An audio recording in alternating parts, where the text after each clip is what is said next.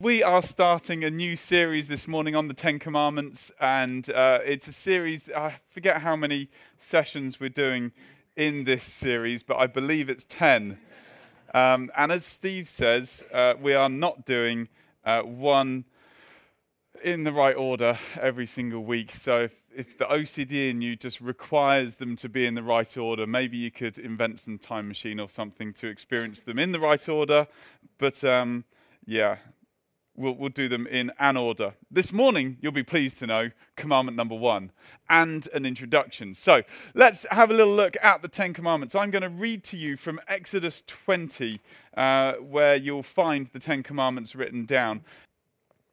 God spoke all these words. Brilliant. So you know the source of where they're coming from. It says at the beginning of chapter 20 God spoke all these words. I am the Lord your God who brought you out of Egypt, out of the land of slavery. You shall have no other gods before me.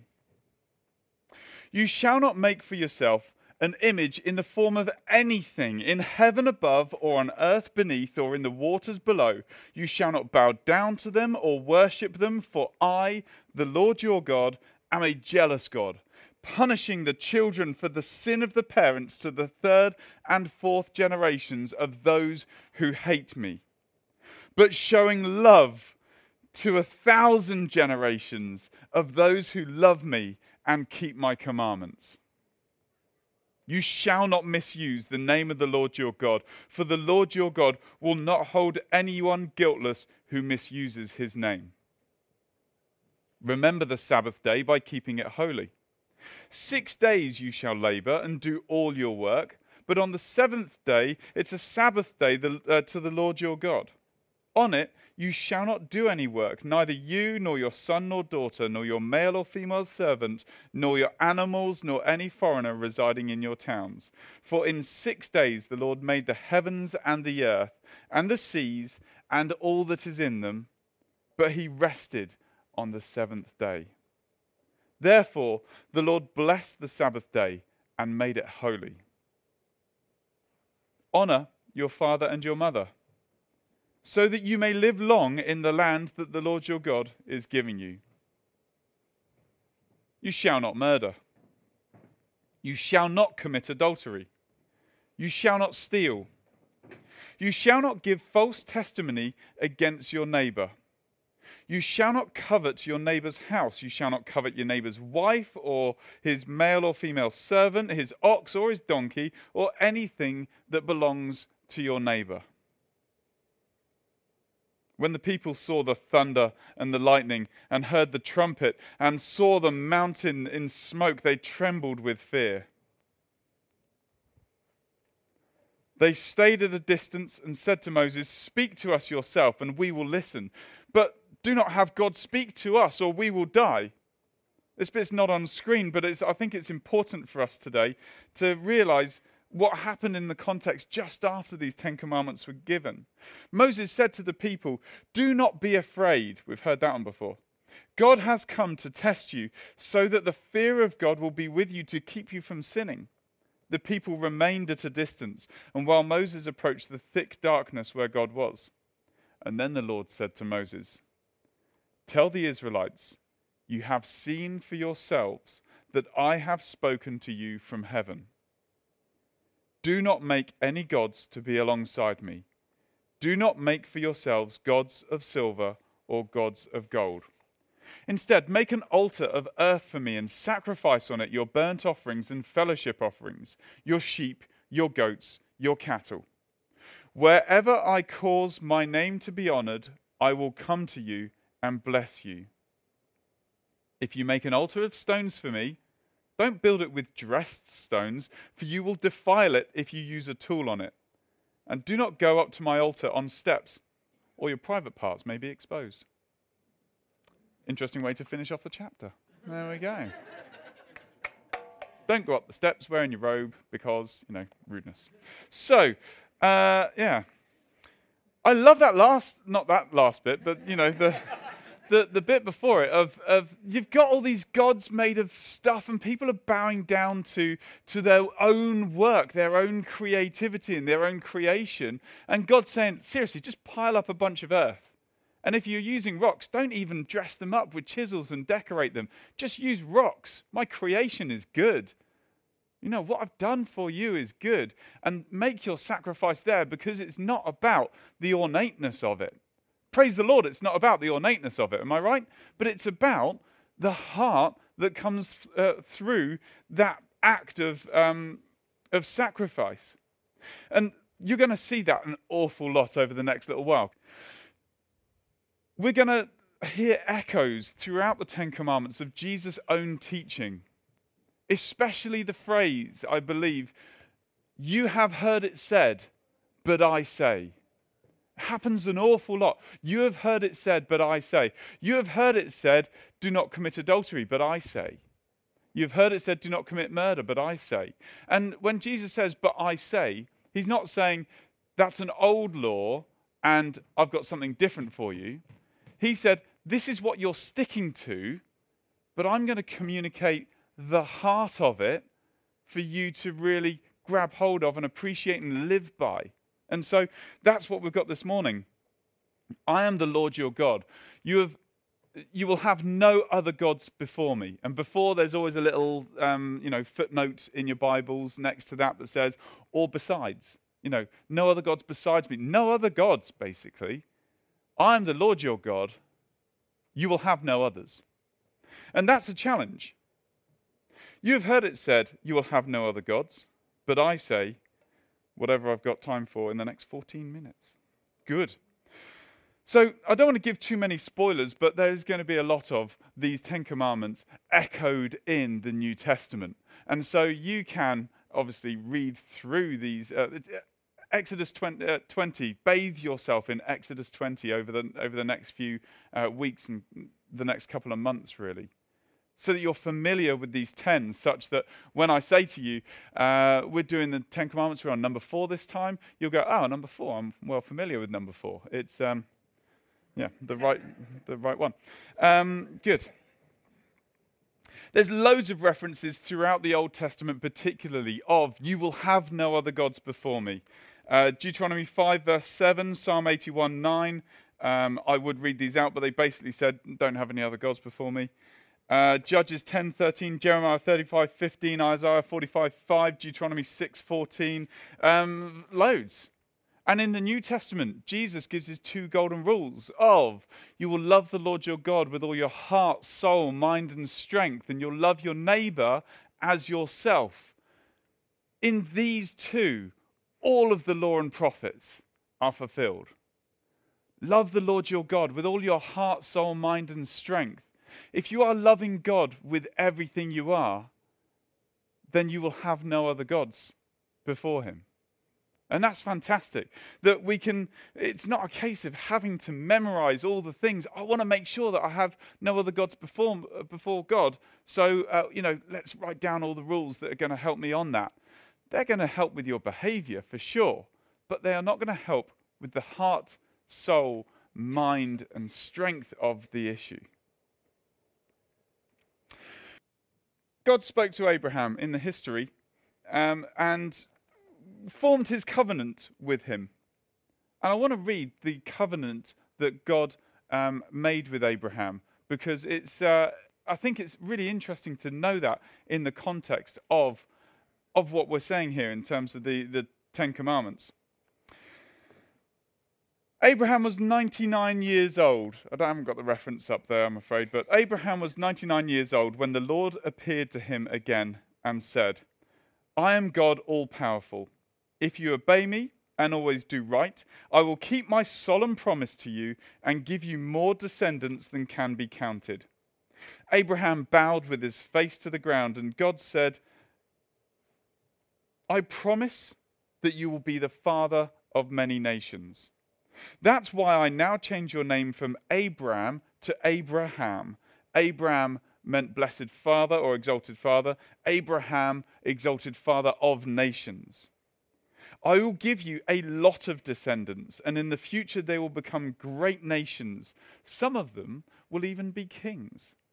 I will always keep the promise I've made to you and your descendants, because I am your God and their God. I will give you and them the land in which you are now a foreigner. I will give the whole land of Canaan to your family forever, and I will be their one and only singular God. Abraham, you and all future members of your family must promise to obey me. As the sign that you are keeping this promise, you must circumcise every man and boy in your family. After the meeting today, there will be no circumcisions going on. From now on, your family must circumcise every baby boy when he is eight days old. You must even circumcise any man or boy you have as a slave, both those born in your homes and those you buy from foreigners. This will be a sign that my promise to you will last forever. Any man who isn't circumcised hasn't kept this promise to me and cannot be one of my people. Thankfully, Galatians 3 says, Does God give you his spirit and work miracles among you by the works of his law, or by you believing what you have heard? So also Abraham believed God, and it was credited, credited to him as righteousness. Understand then that those who have faith are children of Abraham. Those who have faith are children of Abraham. This promise I've just read out is for us. Scripture foresaw that God would justify the Gentiles by faith and announce the gospel in advance to Abraham. All nations will be blessed through you. So those who rely on faith are blessed along with Abraham, the man of faith. And in Romans 2:28 it says, "A person is not a Jew, sorry, a person is not a Jew who is only one outwardly, nor is circumcision merely outward and physical. No, a person is a Jew who is one inwardly, and circumcision is circumcision of the heart by the Spirit, not by the written code. Such a person's praise is not from other people, but from God. Really interesting, then, that this um, is not an exclusive promise, covenant between God and his and his then people, because the promise always said, You will bless all nations. It will go out from you. It's bigger than just you, it's your descendants, and there's a blessing for more people. And then in the New Testament, it makes quite clear that actually you are a child of Abraham because you believe. It can be credited to you as righteousness. You share in that promise. Fantastic. And also, don't worry about the circumcision thing. It's not a physical thing you need to go through, it's something of the heart by the Spirit. It is a permanent, yeah, the sense of relief is palpable. It's a, it's a permanent mark on you by the Holy Spirit. It is something in, in Revelation, you know, the, uh, the mark of those who, um, who believe, I believe, is, is something akin to that. There is something permanent, indelible, that endures with us. And a, and a scar on the heart might be um, a nice way to imagine that. Something that is always, always there with us. So God's promise to Abraham, the covenant to his people, and this was done in the context of the threat being all around. The threat, not just physical threat through wars and armies and, and people coming against them, and people living in the land that the Jews then wanted to occupy, you know, pesky residents.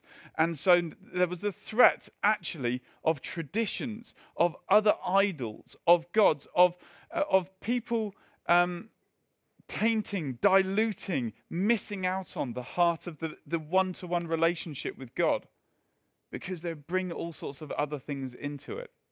And that is what God is, is most concerned about. You're going to move into this place. I don't want to lose you. I'm your God. You're my people. I have relationship with you. Imagine God saying that to you now, one, one to one. I don't want to lose you. As you go out into your into your place and there is there's these external influences and people are talking to you trying to get you to sway off the path i don't want to lose you i am your god you'll have no other gods i don't want to lose you I love the idea that that one to one relationship is like a marriage. I don't want to I don't want to cheapen it, the relationship between God and and us.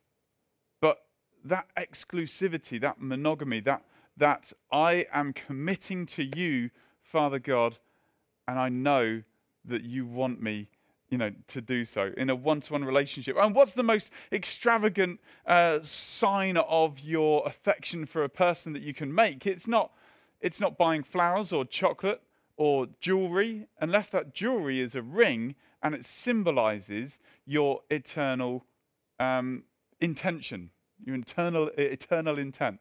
But even that's not the most extravagant thing you can do. No, you could have a wedding ceremony, and that could be quite extravagant, but that's not the most extravagant thing you could do.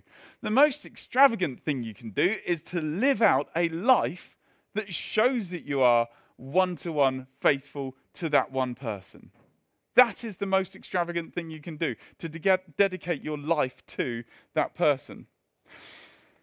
In the BBC, uh, on the BBC website this week, uh, Nellie Graham was celebrating her 100th birthday, and she got into the news. Um, and she's in good company apparently because her husband Joe marked the same milestone last August.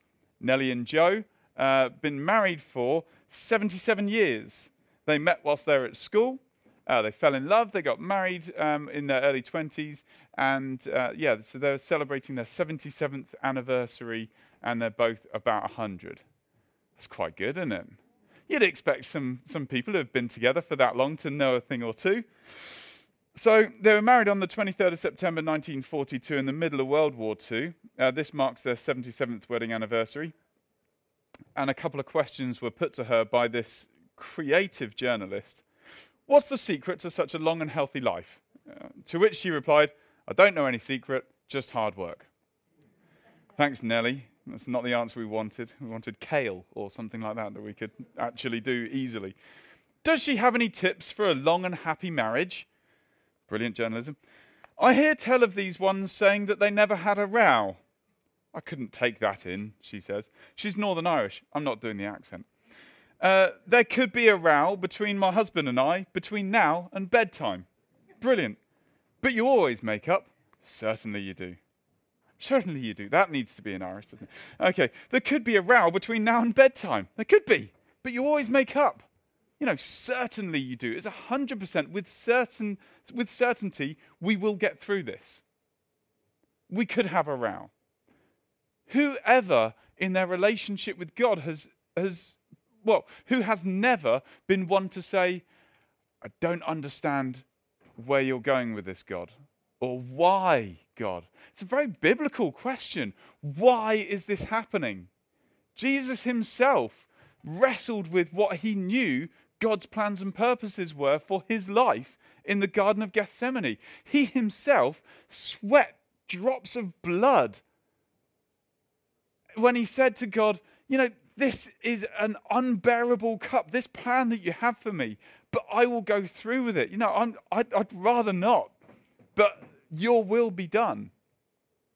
And we can ask that question. We can't, unfortunately, it, it, the analogy with the marriage falls down because God is always right, right? I know you might think that the other person thinks that they're always right, you know, great comedy moment. Um, but, and unfortunately, in, in this relationship, thankfully, not unfortunately, thankfully, God is always right. And we get to wrestle with these things seeking to know God's heart and intention and purpose for what we're going through. Why am I going through this? Why am I going through this? Living this out, then, I'd like to think of this marriage relationship um, in a slightly broader context, and that's us as a community. There's a couple amongst us uh, who are just about to get married. Um, you know, it's one of the favourite things to do for people who are already married, and that's to uh, offer advice, uh, whether it's asked for or not, about how they should go about living their life. Um, actually, it's a really valuable thing to ask people who are in a relationship, who have been in a relationship uh, for some time, to ask them about, you know, what is it that, what's your experience of, of dealing with, you know, issues on, on money, uh, dealing with issues on bringing up kids and, you know, your attitudes towards uh, your relationship with God. You know, how do you, how do you, what, what do you do about these things?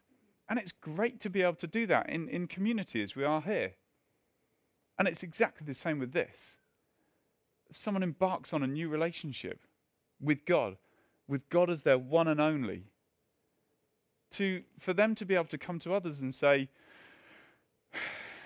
How do you read the Bible? You know, I'm, I'm really confused about what I'm reading here. Um, or God says this.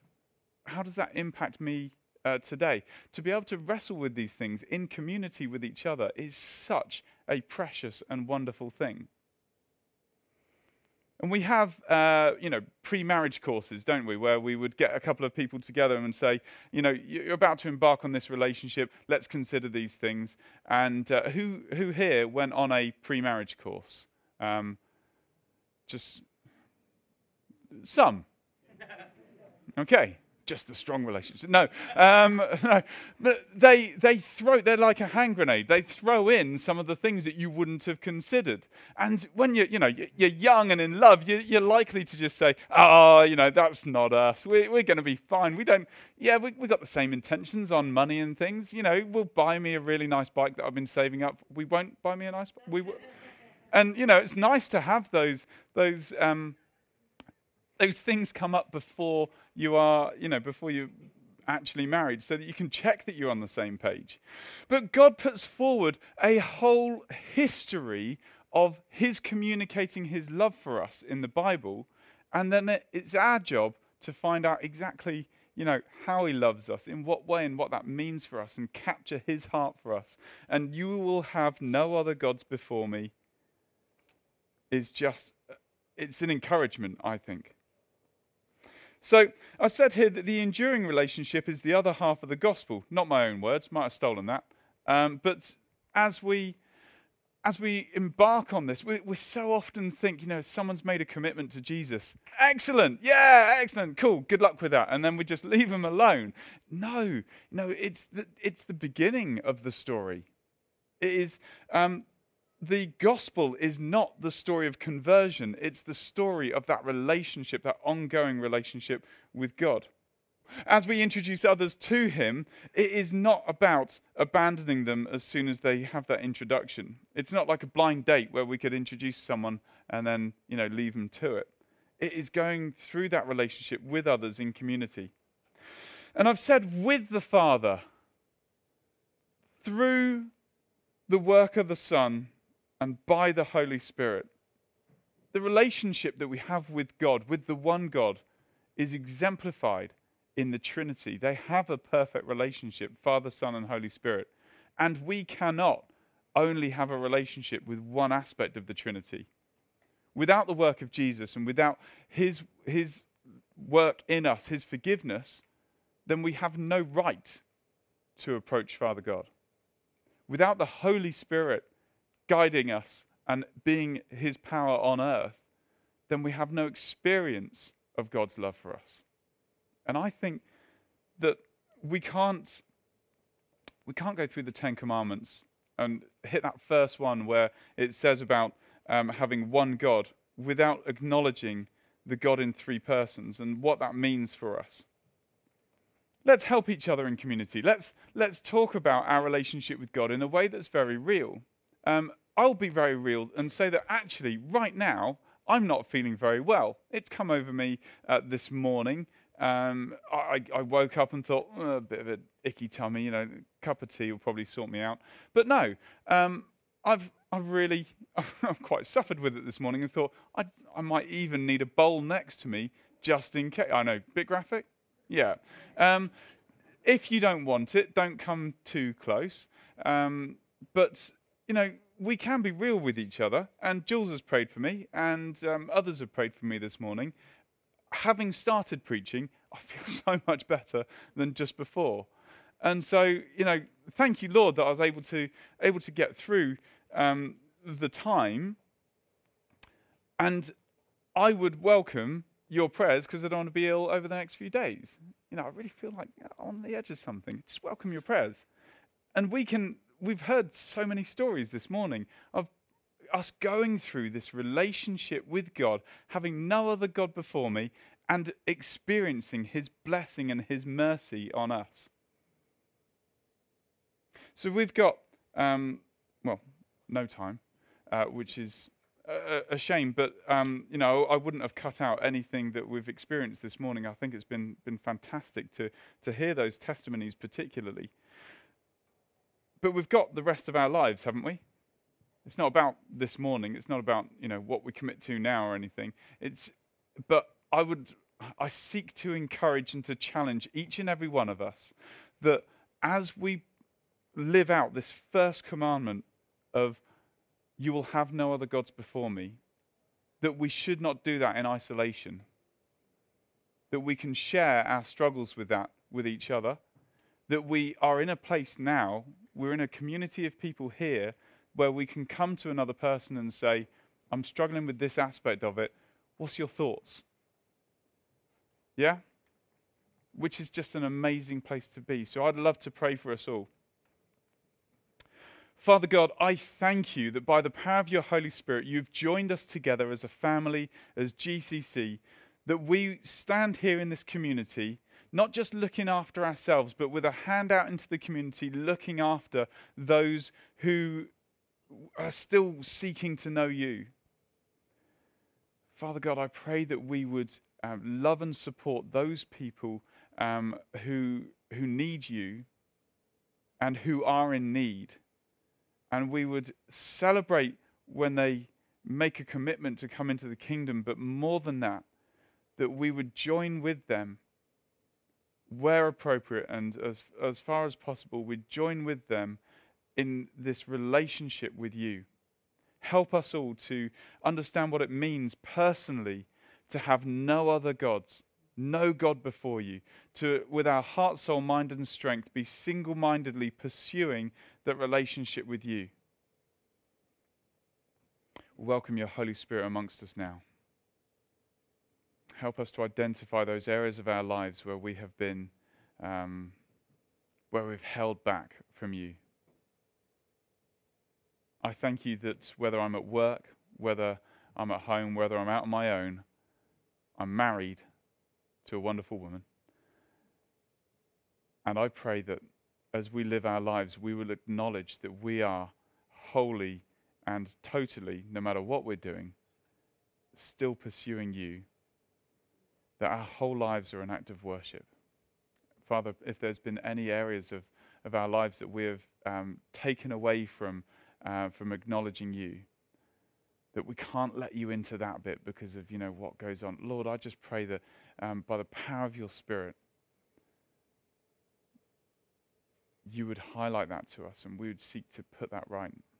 The words of the song said that there's no shadow, there's no wall, you'll break those down, there's no lie that um, you won't pursue us through, that your love can't reach us through.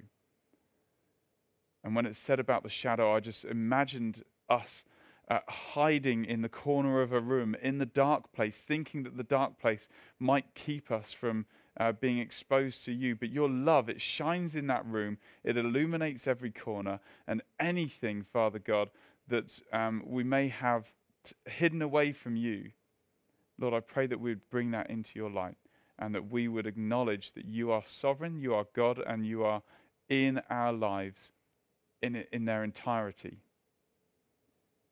May we not put anything else above you. God spoke these words I am the Lord your God who brought you out of Egypt, out of the land of slavery. You shall have no other gods before me.